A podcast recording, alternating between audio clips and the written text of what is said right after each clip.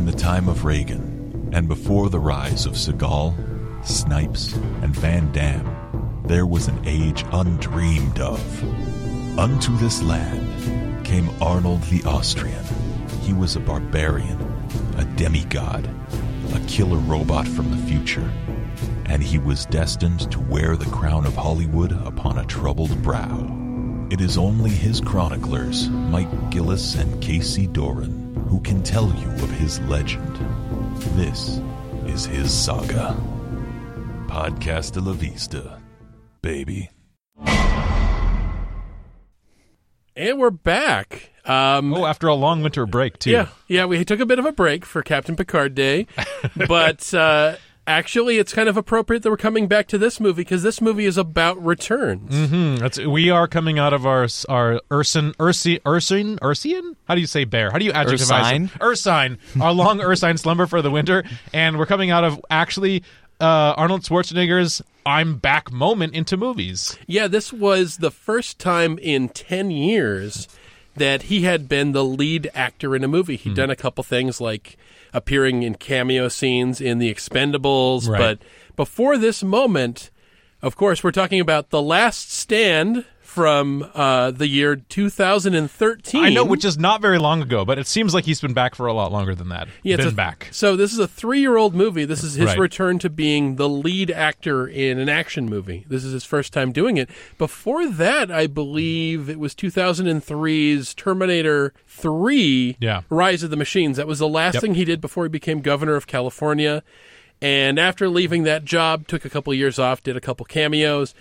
Now he's back. I think he did. I think he did the cameo in Jackie Chan's "Around the World in 80 Days," and that was the last thing he did before he was governor. Yeah, yeah, he did a couple of those small, tiny little roles that it was kind of neat that he was there. But he wasn't he wasn't the focus of the movie like we're doing with today. And of course, this is The Last Stand was directed by South Korean filmmaker Kim Ji Woon, and this is his first American movie. Mm-hmm, mm-hmm. And a screenplay by Andrew Knauer, who I did a bit of a search on him because I'd never heard this name Neither had before. I. This was a spec script that he had written and had gotten made. As far as I can tell, Andrew Knauer's only other feature that he's written is a paranormal sex comedy horror film. it's called Ghost Team One, and based on the synopsis on IMDb, sounds a little bit late night Cinemax. Oh, nice, nice. So, well, yeah. speaking of uh, the person who's joining us for late night antics, we forgot to intro who our guest is, Mike. Absolutely. We're being joined by Sean Duncan. So if you're somebody who is one of our patrons on Patreon, Oh, you know him. You're Yeah. he's infamous. yeah. So, Sean, you were the person who had not seen uh, Soylent Green before. That's right. So you're you're joining us for another movie. I'm assuming you haven't seen because I don't think a lot of people saw this one. That's that's right. And in fact, if you need a spoiler-free perspective on any Arnold movies or almost any other movies, I'm a good resource for that. Just basically all movies, right? Just all Uh, all yes, movies. I've seen Lord of the Rings and Star Wars. Um, Well, that's all there is, really, yeah. right? Yeah. I don't think there are other movies nowadays anymore. well, there's Marvel. I mean, they keep remaking movies too, so it's like They're never going to remake point. this movie. This So- movie's never going to get a reboot. I guarantee it. yeah. I, I think we're pretty much done with this one. But uh, anyway, Sean, welcome to the show. Ah, thank you. So, Sean, one of the first things that we always like to ask people who join us on this podcast is if you could give us a little bit of your history with the movies of Arnold Schwarzenegger. You might have already, but also, uh, are you a fan of Arnold? I like Arnold as a person. Um, I remember liking something he wrote on Facebook like a year and a half ago, but I forget what it was. I just remember I liked something he had to say. His, his personality index is highly positive, I would imagine, there in the in the celebrity space, right? Yes, yes. Um, seems like a good guy, um, but I'm not an expert on his movies or anything like that. Um, I liked when people pretended to sound like him on Saturday Night Live and just started going "Ah, like that was very entertaining. um, as well as uh, when I'm playing video games, occasionally people will make that voice. Um, anyway, but that basically sums up what I know about Arnold and what I uh, what I like about him. That's so interesting because he comes at the opposite perspective of us, which is everyone can do the uh, impersonation of Arnold. And he's sitting right here, even if you haven't seen very many Arnold movies. Is this know? the exception to the rule, Sean? Are you saying this is the first Arnold Schwarzenegger helmed vehicle you've ever seen? Oh, well, I guess there were a couple times when my brother was watching Terminator in the other room and I saw a couple scenes.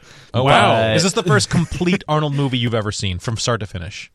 Um, un- unless you count like the Batman movie with Mr. Freeze. Oh, Uh, wow. that does that does count. You count. Okay. that does count. Okay, so I this believe that's called poisoning the well. so, uh, Sean, uh, if you could, for one of the things we always ask our guests again, if you could sum up the plot to The Last Stand, what is this movie about? Well, I, I wrote something for this. Oh, please. Ooh. Here you go. Little poetry. Yes. I like it. Yep. In a world where a cartel ringleader bribes everyone and escapes from death row and flees the FBI with unlimited tricks up his sleeves, a badass retired cop now playing sheriff in a small border town assemblies, uh, assembles sorry, a ragtag team of wannabe deputies who go bullet to bullet, fist to fist, one liner to one liner against a small army who recently built a bridge to Mexico while the ringleader was filming the world's longest Corvette ad. Small town charm meets Arnold Schwarzenegger, whose honor is not for sale in The Last Stand. Oh, very good. Yes. Very. Oh, yes. That was great. Rarely do our guests prepare such a succinct and poetical description. That was good. That was. I think I know. I think we, we pack it up, guys. It's done. That was the second version of it. The first one was longer, and then I wanted to shorten it. brevity is the soul of wit, my friend. Yes. Yeah, this is this is an interesting movie. Um, You know what? I normally watch these movies, the Arnold movies, maybe like at least three or four times. I watched this one twice. Um, and getting the courage up to like to try watch it a second time. I, I watched Hercules in New York no less than five times. Mike, because I wanted to be prepared, and we, if you listen to our episode on this, you know how much of a shitstorm, unwatchable piece of garbage Hercules in New York actually is. Getting up, or getting up the urge to watch this movie is like trying to get up out of bed and get out the door to go have a fucking root canal. That's oh, that's oh. It was that that same- bad? It's I didn't hate this movie. I'm just going to say that right off the bat. I, I agree with you on on the first chunk of the movie. And I actually had a lot of hesitation to watching this one. This is probably the closest to airtime that I've watched a movie for the first time. Hmm. I was familiar with posters for this movie. oh, wow. And I just remember Johnny Knoxville of Jackass fame, Sure. or infame, if, if that's a word.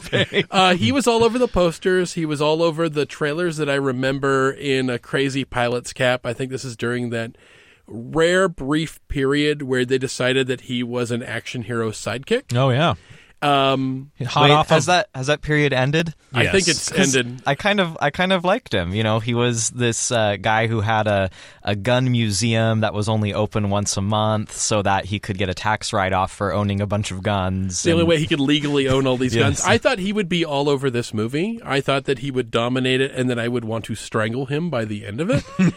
I, I'm, I'm going to say right now, I was shocked at how restrained this movie was in their use of Johnny Knoxville. I think there they- was very sparing, right? yeah, that was he- very sparing. I think he barely would qualify for a supporting actor. Uh, in terms of how the Oscars, I'm not saying that he's up for an Oscar, but I'm saying that if they were going to try to classify his performance, it's more like a guest spot because the other deputy characters, like Luis Guzman, uh, uh, Jaimie Alexander, and what was the other, the last guy, Rodrigo Santoro, who was the guy from who played Paolo on Lost.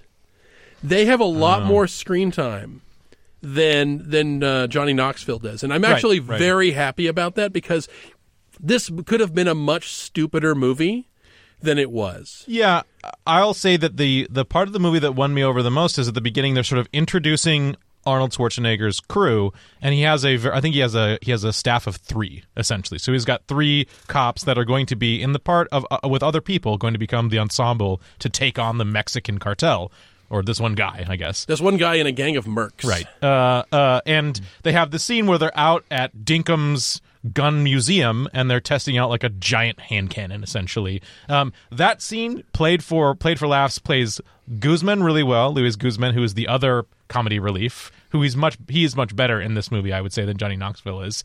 Um, was really well done. That scene is tight right there. That's a bit where the the one deputy who later gets killed. It's like an elephant gun in a revolver yes, they're shooting a giant side of beef with at this the thing. broadside of a barn. yeah, sort the, of the thing. Johnny Knoxville has got to be like the local kook gun nut. And that they're just blasting whole chunks out of the side of beef. this is like Rocky on steroids here at this point. And uh, the recoil of the gun has the young deputy. It recoils back and bashes him in the face. It looks like it breaks his nose. I, I mean, I love Louis Guz- Guzman, and uh, he's. I'm glad that they pick more of him than they do for Johnny Knoxville. Yeah. because he's a, he's a much better comedic si- comedic sort of foil. I guess. Yeah, it's like sriracha or pepper or something. It's like too much goes a long way. So you just have a little dash of Knoxville on your movie. just have him come out. just a hint, a Yeah. skosh of Knoxville. yeah, and I, I kind of, I mean, it's kind of still crazy. The thing I like is that, again, this movie could have been much stupider than it is. Uh, I love the commitment to it being an R-rated movie that this movie has. Like, there's a bit. Yeah, there's the- no tits and ass in this movie. no, but it does have a couple f bombs, kind of Yeah. judiciously sprinkled through. Motherfucker. Arnold It- Schwarzenegger saying motherfucker. It probably has as many f bombs as Knoxville, where it's just kind of nicely sprinkled through. It's it's seasoned with fuck. Ah. And is this is this like uh like where they have like a certain number and they have to make sure it's like in the right frequency. You don't want to use up all them all in one scene. yeah, we're not you know? like this isn't Glengarry Glen Ross. We're not talking like an Alec Baldwin uh, monologue here, but I- it was. I think they were definitely rated R. Um, I do like that. There's a lot of um, emotionally satisfying murders in it, like the farmer who's Harry Dean Stanton. Oh by my the way, god! Can I say that my interest in this movie dropped off considerably as when Harry Dean Stanton, after 90 seconds of screen time, gets a CGI ragdoll version of himself blown off of a tractor? uh, what a waste! what a waste! He's so good. He does get to threaten a bad guy played by Peter Stormare with a shotgun. Wait, can I ask you too? Is Peter Stormare trying to do a Texan accent? I don't know. Because what the fuck? He's, he sounds like he's trying to curl some of those vowels a little bit, but Peter Stormare's accent will always be his accent. Can we just ask this question openly? What is Peter Stormare's real accent? What does he actually sound like? Because I have no idea. I don't know either. It's always something. He's the Russian guy in uh, Armageddon.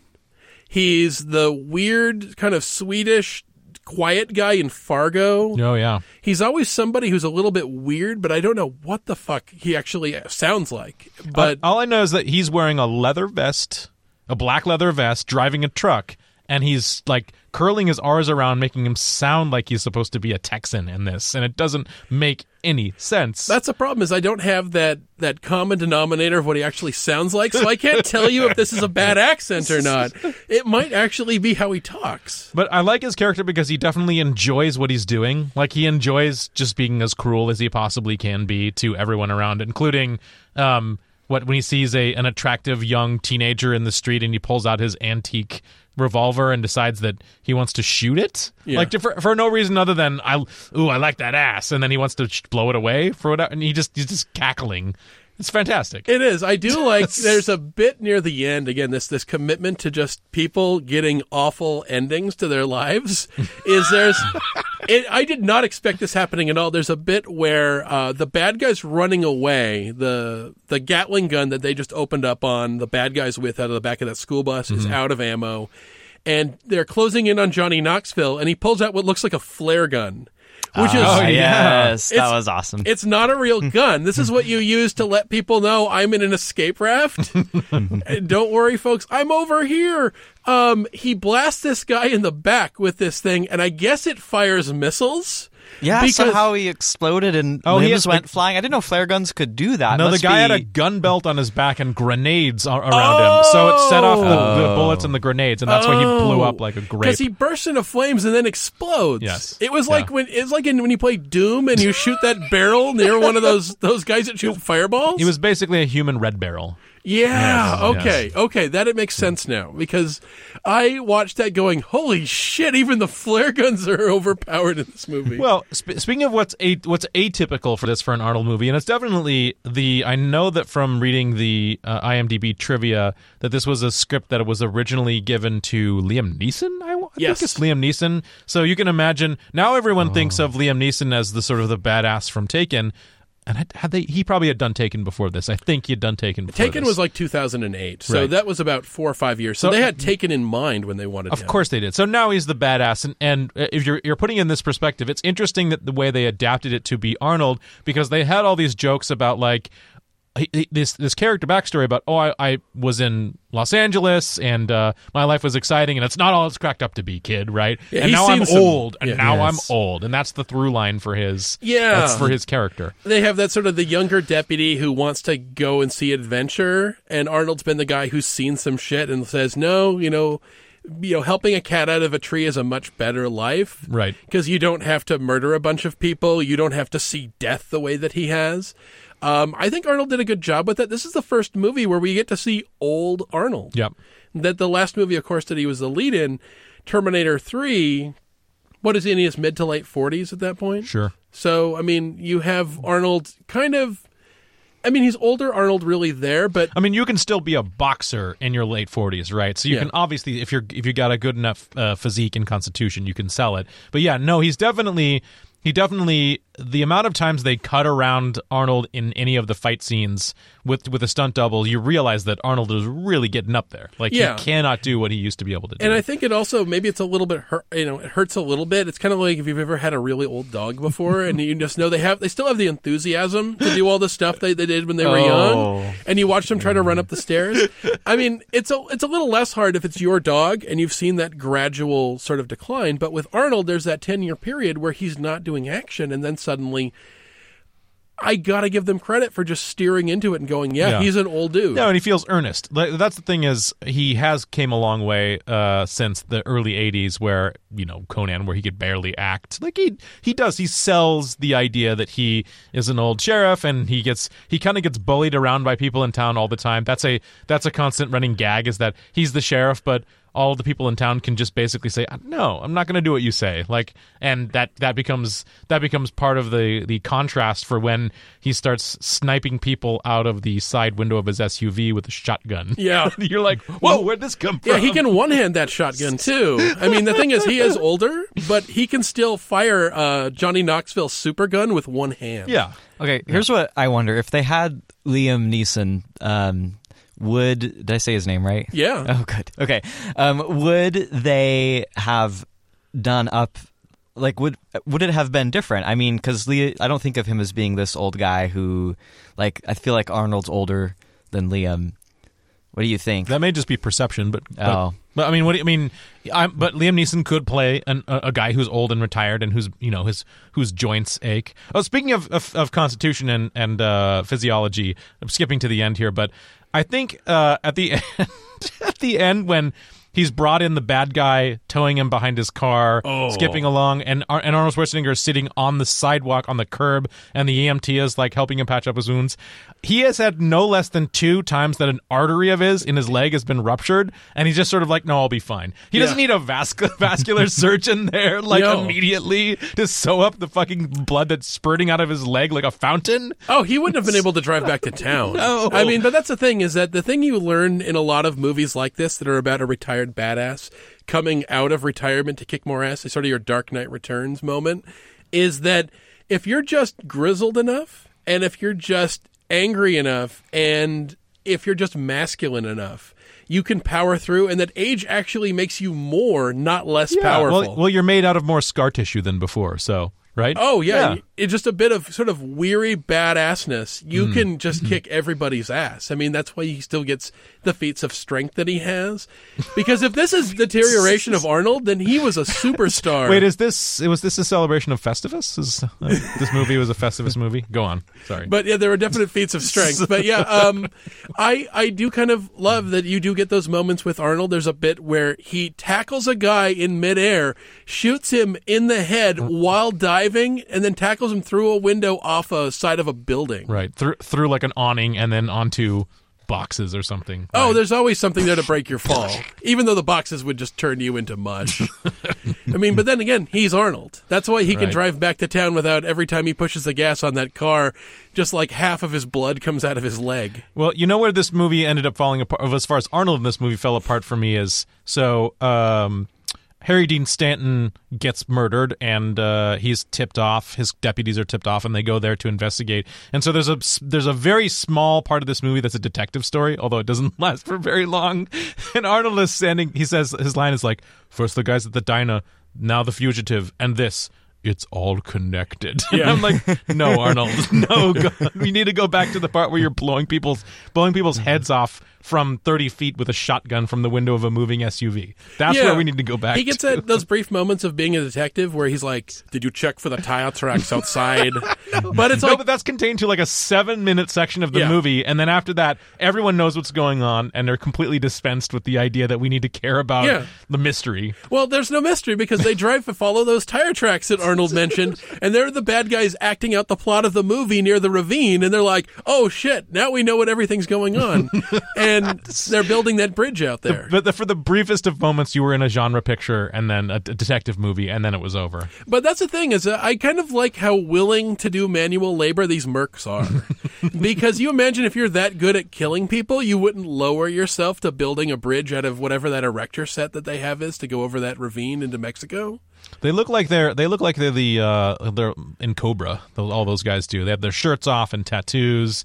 They've got like some flair. They all look like they they look like they've got a lot of personality in the way they dress. Yeah, I've I've got to wonder how the uh, cartel ringleader orchestrated all of this and had a semi truck with like I guess a snowplow style Oh, yeah. front to it and how did he pay all these people and like how does he have an army in every town that's ready to take orders and That's all the that? thing. Is the beginning of this movie feels like. I mean, this is this has always been my big beef with the beginning of the movie. Is it all of the bits that are derivative feel very obvious at the beginning of the movie? Yeah. including the super criminal who has a high tech escape from the. Uh, in this case, Forest Whitaker, who plays the sort of long suffering, angry um, FBI agent who's probably this guy's arch Now, nemesis. now that's now that's the worst part of the movie to me. Actually, all this all the parts that fall flat for it being an Arnold movie um, are nothing in comparison to this thing that they borrow from the Bourne trilogy, which is the cutaway to, of the action is guys in a room on computers like figuring out stuff, and the, that is so that's such a boring way to deal with exposition. Yeah. and I I don't like it. It does it's it's barely done capably in the Bourne movies, and it gets so tiring. Well, the thing is, at the beginning of this movie, you can tell where the screenwriter has watched all of these movies as a film student. It's like he's watched Right. The Usual Suspects, and he's watched Fast and the Furious, and he's watched The Fugitive. Of course. And it feels like we're watching echoes of echoes. Right. So, yeah, of course, there's like a heist escape where they like capture the car with a giant magnet on the back of like a piece of construction equipment. And yeah, of course they go across zip lines and they have the thing where the guy goes into the elevator with his, his orange jumpsuit on and comes out the bottom and he's adjusting his tie and coming out. Right. We've seen this a thousand times. We've seen this version of this crusty FBI agent hunting them down. It's Forest Whitaker who I think gives things an air of legitimacy that another actor wouldn't because he's a good actor. But we've seen this character a thousand times, whether it's Sam Jackson or Tommy Lee Jones. Right. Right. There's no part of the first 30 minutes of this movie that doesn't feel like a knockoff of another movie. It's like very point break or, I mean, any of those things we've seen a thousand times with the hip, cool people, like the superstar rock criminal who escapes from prison and immediately gets into his supercar. Right. Right. There's so much Fast and Furious So, on that. so by the way, supercar, um, no helicopter can go faster than the than that supercar. Uh, uh no, like the fact that the, the helicopters are basically the most incompetent piece of, of surveillance technology ever. Their their helicopter is the only one following the fast car, and then because the fast car puts their brakes on and turns the headlights off, the helicopter loses them. They're going the same direction. Yes. Stop and hover in one place with the lights on until Yeah. the car goes. The car, the car can't go off road. It's like how did they? The helicopter lost sight of them. Well, I I wasn't No. sure whether the car turned around or not and That Just would- a they- 50-50 they'd- chance, They'd I be guess. going the opposite direction. Come on, Yeah. it's not that you know. Uh, if you can do, if you can follow someone through downtown Los Angeles on a police chase in a in a a helicopter where tens of thousands of other cars are there. I think you can follow one car in the middle of the desert on a I'm kind of shocked highway. because they were hitting all of the classic crime movie, you know, heist cliches. I'm Right. surprised they didn't do a thing where it's split into like 20 of the same car going in a bunch of different yes, directions. yeah. Because they already did that with a bunch of guys in orange jumpsuits running all over, and they tackle them, and they have that moment where Forest Whitaker gets really pissed and throws his phone, and it's just like you know that's a part of the movie where I'm like, oh, I'm really not going to like this, am I? Uh, I figured I was. It's like, and it wasn't really till the last 30, 40 minutes that I'm like, holy crap, I actually kind of like this movie. For the last 30, 40 minutes plays like Magnificent Seven. yes. So I And mean, that- and that's that's really the thing that redeems it, really, because the rest of it, I think, all the stuff with the FBI could just be jettisoned entirely, and it would not make the movie. It does not make the movie better. Yeah, I'm glad that they didn't do the thing where the FBI shows up and they have the team up between Arnold and Forest Whitaker. Yeah. That Forest Whitaker shows up kind of like the Colonel in First Blood, or was it the end of Commando where he shows up and is like. Uh, it's like I see you've been here before. You know that like, I'm here to show the the podunk sheriff some respect. Right, right. Um, I like that he shows up and is impressed with him rather than he becomes part of the action and then they're like they do the thing where they both nod and get on motorcycles or some shit that we've seen a thousand times. Or imagine if he shows up, doesn't have to say anything at all. They just look at each Nod. other Yeah. And nod. like maybe swap some ammo and then just go, and they know already know what their strategy is. Yeah, you just you look over while someone's being patched up by a paramedic and you both nod. That's how men show feelings. yeah, it's Oh my god. But yeah, I think ah. again it's that the Magnificent 7 small scale we're five Yeah. people taking on 20 people. That's the stuff that works. The conception of it was it's it's interesting. The conception of it was is that it looks like a, an old west backlot town is what it looks like, and of course they're setting up uh, roadblocks so people have to get out of their cars and we have to sh- like shoot each other. It's like the showdown at the OK Corral. It's kind of what it feels like. Yeah. Um. And it and I think that that's the part of the movie that you want to see. You want to see more of that, and you want to see less of the less of the Cortez cartel guy um, talking to the hostage who he's paid off in his car and doing all this. Watch this. Like none of that lands at all. Everything there feels so cliche. Yeah. And that's the stuff that just I'm not interested in. It's the quirky stuff, the fact that it's small scale, a bunch of people defending their town that they live in, uh, and all the people that they know in the diner who refuse to leave. And Right. It's that kind of stuff where it's like about five people versus 20. And it's a bunch of mercs who are like, who the fuck are these guys? A bunch of podunk sheriff's deputies. And I like the idea that the movie is essentially them arming themselves for battle using the local gun nuts like arsenal. Can we talk about this though? Can we talk about the Dinkum Firearms Museum? Yes. This movie has the distinction of being able to cast the the role of like a depraved gun-loving fanatic. Um, that's I think is a real scary phenomenon in America as a heroic act. it's, it's like finally my paranoia is validated. I can use all these guns to shoot criminals. like you know, because he's got like thousands of guns in there. He's got he's got a sword and a mace. Like Louis Yeah, Guzman did has you- a sword. And Did a you mace. recognize that sword? Oh, was it the Conan? that is the fucking Conan sword. sword. That is the Conan sword. That is a wonderful little Easter egg. It's the same one where they're doing the lock and load scene. Luis Right. Guzman is trying to force that Morning Star thing under his belt. And I'm like, I, I gotta say, that's one of my things that I really liked is this movie's commitment to novelty weapons. It's true. Yeah, yeah. I mean, there's that bit too where Luis Guzman appears that he got blown up in that car and he comes out of the He's got a Tommy gun. Yeah, fucking Louis Tommy gun. Luis Guzman with a Tommy gun is amazing. like he's fucking you know Capone or something. It's great. Um, and they let that they allow those things to play straight. Ra- I mean, Yeah. it would be so easy for this movie to devolve into something like Home Alone. Right. Where you're doing wacky things and goofy things, and it's like, no, they're fucking killing these people. So yeah, they get the high-powered sniper rifle, and yeah, of course they get the Tommy gun, and they use the same high-powered like elephant gun revolver and the Right. Gatling gun, and I kind of love that. There's a mention, but not an appearance of nunchucks at one point. yes, yes. And, to- and throughout the entire battle uh, scene at the end, of course, Johnny Knoxville's wearing that samurai helmet. right. so wait, Sean. uh, So does this, does this move the needle for you at all? I don't. I don't even know if you are a fan like we are of the genre of '80s action movie because we because we conceit we can we are our con- conceit is is that '80s action movie is its own genre apart from action movies, and we want to know like was this does this especially the shootout part was it exciting to you? Was it boring? Like where do you land on that? Well, I think that my favorite piece of this that this took from the 80s action movie genre was the one liners that Arnold had, like, Welcome to Sommerton. Like, Right. Oh yeah. he He, he gets. He definitely gets his share of one-liners for sure. And so it's like I know I know enough about 80s action movies to know that. And my question to you guys is is that an Arnold thing, an 80s movie thing, both? I think it's it's peanut butter and jelly. I think that the '80s loved that stuff, but I think Arnold is sort of the living embodiment of that thing. Let's just put it this way: it probably wasn't in the script before Arnold was on there. no. I think whenever you put Arnold in the lead role of a movie that had a script that wasn't written for him, you make adjustments to play to Arnold's strengths. And in this case, I'm, I'm, I really don't want to say it this way because it sounds like an insult, but it's really not. But Arnold is kind of like Donald Duck in the sense that you have to change the scripts to um, steer into his voice and accent. Mm-hmm. To say things that sound really good and things that work for him. It works punchy, but also stuff that let him smirk a little bit, which is why I am the sheriff, and he gets to pop that dude right between the eyes with the, the Yeah, I don't gun. I don't think Liam Neeson could have said I am the sheriff and it's like uh, you think so? He Um, would yeah, I think he could. How have. would he how would he say it? I want to hear your imp- imp- impersonation. I'm the sheriff. No, I can't do it. I can't It has to be kind of half American, half Irish. Yes. Yeah. oh. Yeah, I think um, Arnold he just has a voice that lends itself to catchphrases. That there are catchphrases, and we talked about this with the Bond movies, is that there's catchphrases in Bond movies that work and don't work. Half of it is the catchphrase itself, and half of it is the delivery.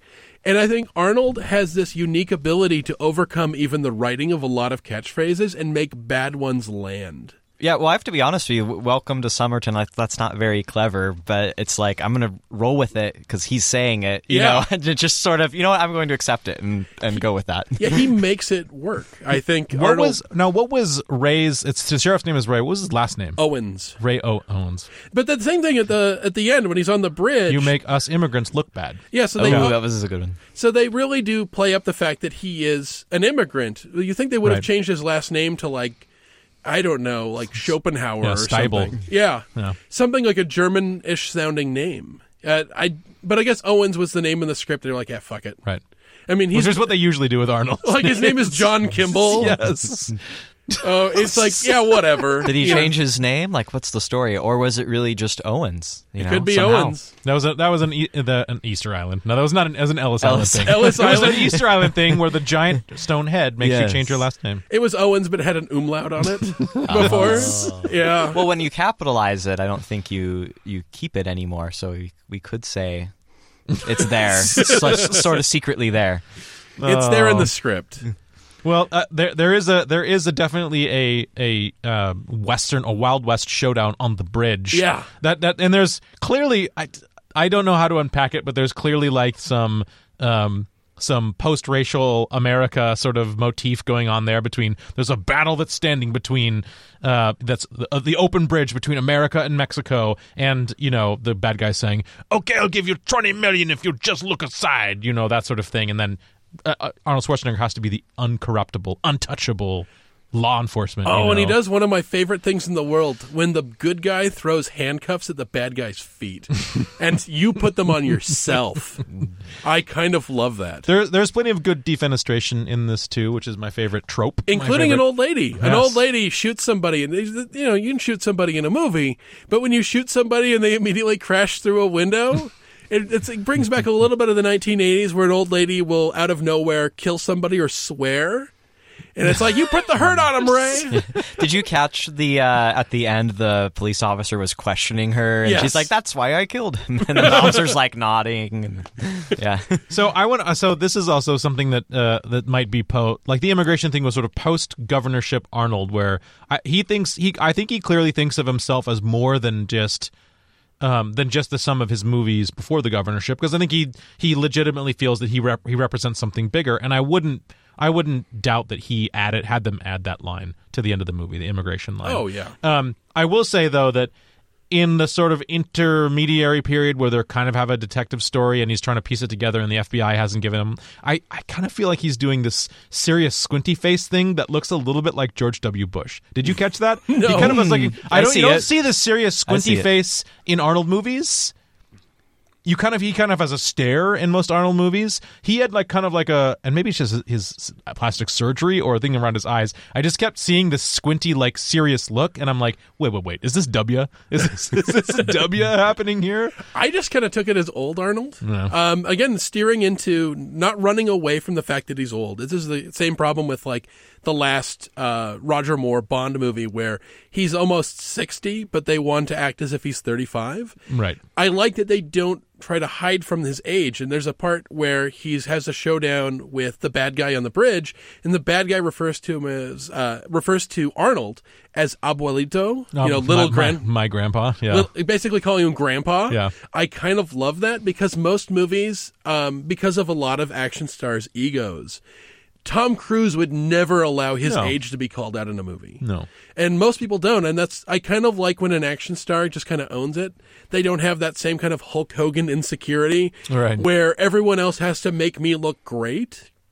But you know, Arnold still gets the little badass moments that he's still like you know like all of those calluses of all the things that he's seen have just made him stronger. Can you can you unpack that for me? The Hulk Hogan needs to everyone to help him look great thing. Oh, sure. Hulk Hogan um, wrestled up until his late 50s. And Hulk Hogan was never exactly the fastest, strong, strongest guy in the world, even in his prime. That in the 1980s, he was in his 30s. So even then, he was balding. Mm-hmm. And even then, he wasn't fast. And you can only imagine these things have only become even more so uh, by the time he got really old. So there were times during one of his last runs in WWE where when he would run down to the ring, they'd keep the camera off of him. Because, ah. you know, obviously, I don't know how many decades of doing the leg drop and falling on your butt have not been good for your hips. Mm-hmm. and that you do take a lot of tear on your body. And, you know, he's just, it kind of breaks the suspension of disbelief when you have guys that are in their 20s getting beaten up by a guy who looks like he can hardly move. Yeah, and in and in a movie, and especially in an Arnold movie, um, actors, big name actors, usually get they cut around it. They get you a stunt actor who looks has a similar physique and has their can do their hair the right way. And in this one, like I said before, there's a lot of cutting around Arnold. Um, you can see. I thought that him shooting people with the shotgun out of the the window of the car was also in deference to the fact that Arnold just has a harder time looking like a badass firing a shotgun, so it's easier to do it from the seat, seated position inside of a car. So, but with Arnold though, I mean, you can it's clear it's clear that he's slow. There's one there's one time when he's he's going inside, I can't remember what it is, and you see him running up one half of a flight of stairs, and I was like, that's as much as you're going to see. You're going to see Arnold running up a half a flight of stairs, and that's as much activity as you're actually going to see Yeah. him do in one shot. But the fact that he would like crash through a window during the fight, and the line that uh, the guy at the diner goes, "How you feeling, sheriff?" and he's like, "Old." Right. I mean, that's a thing Hulk Hogan would never allow because Hulk Hogan wants to continue to play as if he's 35 and have reality bend around him as if he's 35 when he clearly isn't. And all it does is make everyone else clearly play fight with him rather than acknowledge what's happening on screen and write around it.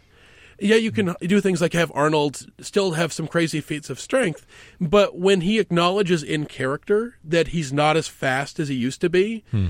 then it, it helps the movie out a bit because it helps not break that fourth wall and just go, yeah, what I'm watching isn't real. Well, and also you realize the conception of the way this movie was made because it's not it's not Commando. No. it's not Arnold doing it. It's Arnold with a crew of people who are loyal to him, who they feel they feel like they need to defend because one of their own was killed.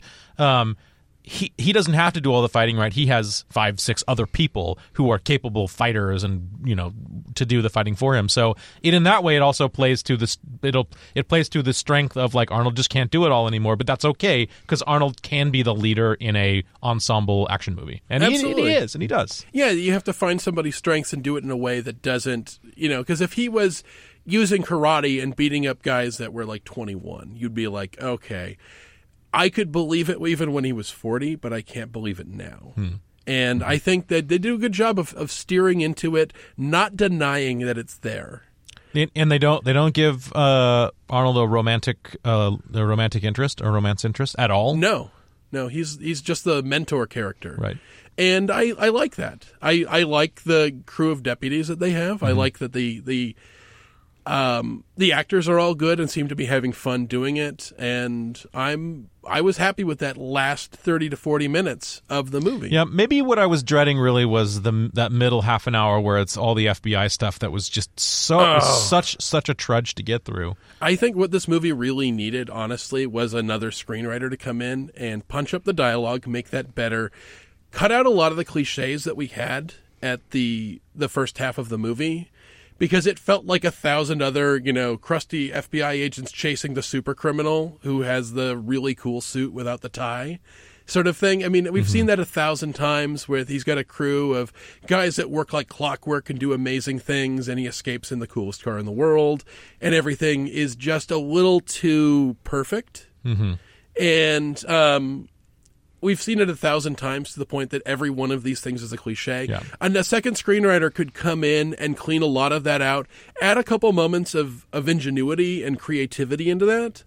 Like Yeah. so I think a lot of that stuff is in the second half. A lot of the real creative, fun stuff that you haven't Yep. seen before happens in the second half of that movie when it's actually just you know the again, you said the Magnificent Seven part. Um, like there's that like submarine warfare in cars in a cornfield Oh, yeah. where they don't they can't see each other through all the corn and they're trying to moving slowly and they're Right. trying not to make sound to alert the other one to the other one's presence and that part I thought was actually really yeah, cool. that was a good set piece for sure. and a lot of ones wouldn't do that and the idea that he runs for it on foot and Arnold's like I already know where he's going Yeah, and uh, gets on the bridge and that cool little you know and again it plays up the western angle of it. Because arnold throughout this movie is kind of dressed like rick grimes from the walking dead. And i mean it hmm. i mean he hmm. is the sheriff. Yeah. he's a sheriff standing across in gunfighter pose at the end of that bridge.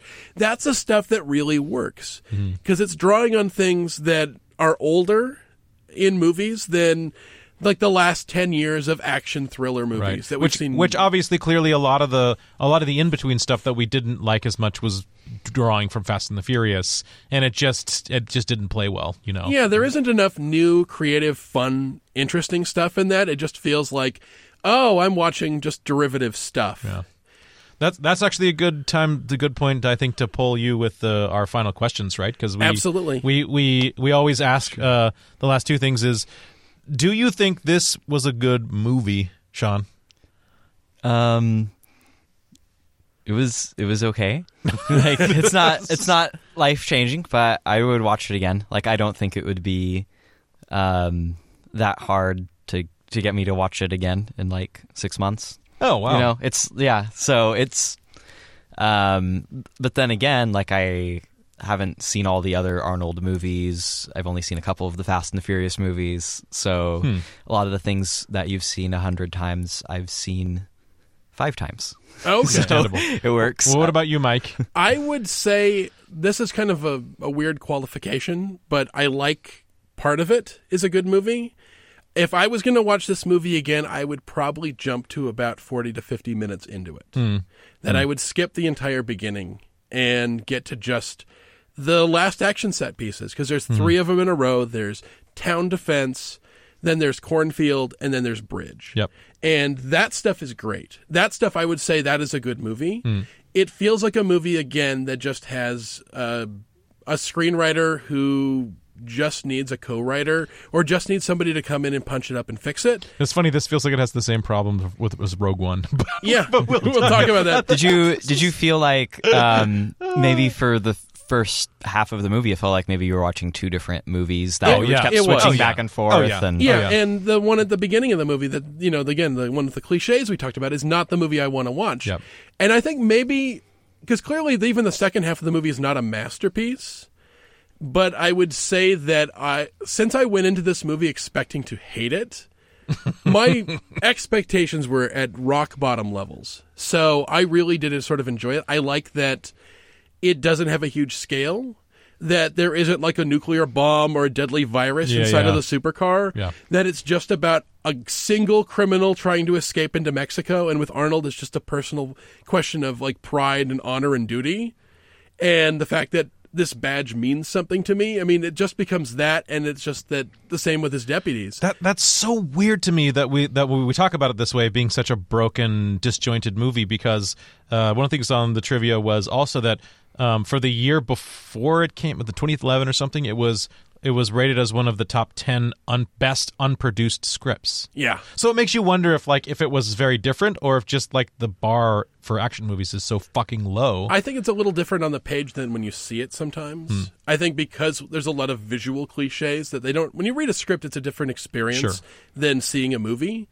And I think that a lot of the stuff we liked in the action I Um, mean, has any has any other movie though had that thing where a magnetic lift on a crane picks up your car and Oh. somehow it's been done on Fast and the Furious Oh. several times. I think. okay Yeah, I've, I've seen it in other movies I can't really name, but I can think of movies where the, the crane pulls a thing over and rips a police car up and the person escapes, or they escape on it, or, you know, there's That's all- too bad because I was like so impressed by that because it's the first time I saw it. I was like, "Whoa, that's clever." So it totally worked on that Yes. an audience of one for Yes. sure. The first part of the movie is not a good movie, but the second half Hmm. of the movie is a good movie. Fair enough. Well, you know what my opinion of it is. It's yeah. I mean, my opinion is is that I I probably wouldn't watch it again of, over another Arnold movie. I mean, Oh. there's so many more. So It's many not going to be like. top 10. So, uh, question two. Um, again, is this a good Arnold movie? Yeah. Does this get admitted into that, that pantheon that we like to call the Schwarzenegger canon? Oh man, that's a tough I, question. mm, this is like the uh, like the downloadable content that everyone forgets. This is this isn't going to be. Um, this isn't. This is like a little bonus if you like Arnold. I don't think this is going to be put up as his best work. I don't think.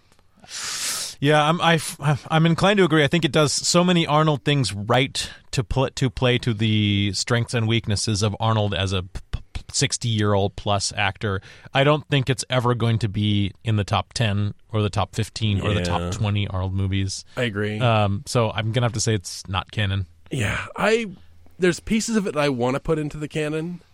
And I don't know if I'm allowed to do something piecemeal. I have to take the entire thing. I could never put this into a Mount Rushmore of Arnold. I couldn't No. put this up there with Terminator 2 or Predator or Commando. It's Well, I mean, I wasn't even sure that Arnold was the main character for like the first half of the movie too, because it's like it's like two two different stories that end up converging, and it's like I'm not sure if Arnold's the main character right now. I mean, Could he's the we main have- hero at the Yeah, he easily but- could have died two thirds in, and you would have been you'd had like an executive decision, you know, yeah. thing where it's like, oh well, one of these guys you thought was uh, the hero is dying, and then there's another hero who has to step forward. Could have been that. Yeah, I have seen that. I will say there's two bits that I really liked, and I wish I could have put them into a different Arnold movie. On the bridge, Arnold uses, uses two separate professional wrestling moves in the course of the fight, and pro wrestling moves being used in an action movie is something that I absolutely love as both a wrestling fan and as a I love stupid shit happening in movies fan. Um, the more impractical the professional wrestling move is, the I- better. I, feel like most of those professional wrestling moves hurt both people. Yes. Like I'm like that only hurts the other guy slightly more. yeah, like he uses a German suplex, which is where you know he grabs a bad guy around the waist from behind and lifts him up and slams him down over his back. um, that one I love. That's an old favorite, and he power bombs a fucking guy when he's got him like he's choking Arnold with his legs. And Arnold just picks up the guy's whole body and slams him down on a rail on the side of the bridge. Oh, it looks like he breaks his neck. I actually expected the the Cortez to be dead. Oh, because it looks like he goes. And I looks like thought his- I thought Cortez was gonna do like that thing that luchadors do, where it's like the power bomb uh, counter, where you like you twist on your way down and somehow it Oh. transforms into throwing off the bridge. The I mean, Rana. I mean, obviously, like that, I guess that come to think of it, doesn't fit into the story if Arnold falls off the bridge, and that's the end of the movie. if we want to hit all the, the cliches, of course, the, the cartel leader has luchador training. yeah. No, I mean it- actually, it would. That's a cliche they didn't do. Is Arnold doesn't hang off of the side of the bridge and pull himself back up after having his oh. fingers stomped on. Oh. which they oh. did. avo- That's true. I give points credit due to the movie for not doing that shit. I hate cliffhangers. I do. I mean, but I also don't like the movie cliffhanger all that much, but that's a different story. When do we when do we get to the point though where there's nothing left you can think of for action movies because everything's been done and everything's a cliche? Oh, I think if you you can twist it in some way to add a new element to it, or you can add them in new combinations, mm-hmm. or you can do them in a new context. Or or you can make a new joke about it that's sort of meta contextual. You can sort of do it, but I think a lot of times when you're just doing something note for note but you, because you saw it in another movie and you thought it was really cool, that's the stuff where I just kind of go, okay, you're trying to get the same reaction from the same thing that's already been done before, Yep. which is, oh my God, these guys are so cool. And you're like, well, yeah, but it was also really cool when they did that in Point Break. So the cor- the cornfield does that pass the test of being new, or I'd that say been so. done? I've seen it before, but um, but I but I liked it. I liked it an awful lot. I like Yeah. the idea of them actually both trying to be quiet. And the cornfield is not a location I've seen that done before in cars, where it was kind of like the end of Star Trek 2. It was kind of the way the Enterprise fought Khan. It's a very similar thing. His patterns suggest two dimensional thinking. oh, so Sean, I want to thank you for Oh, being good. part of this discussion. Yes, you're always a good guinea pig. You're a unicorn, sir. Yes. We're, So- gonna, we're gonna bring you back on just for that purpose. awesome. uh, Anything with a twist. Although you need to put me on occasionally for movies that don't have twists, so I'm not expecting the twist, which you've done today. So now I'm ready for the twist movie. Unless now we both know it. So now it's sort of like that Princess Bride thing. Which cup has the poison? You know. Anyway, Uh, thank you so much for being on, Sean. you're welcome. Thanks, Sean. All right. We will see you guys in a couple months. Bye bye.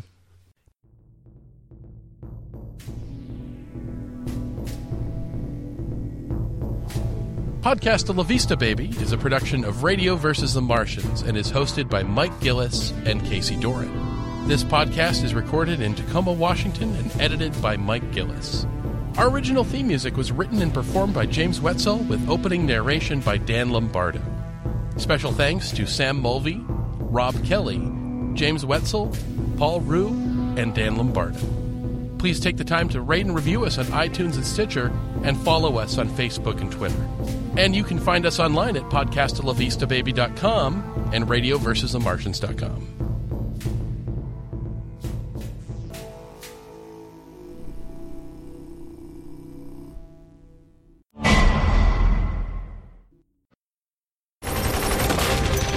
Torrance, where's the fire coming from? Behind you, roof next to the diner. Cover me, guys. Yes, sir!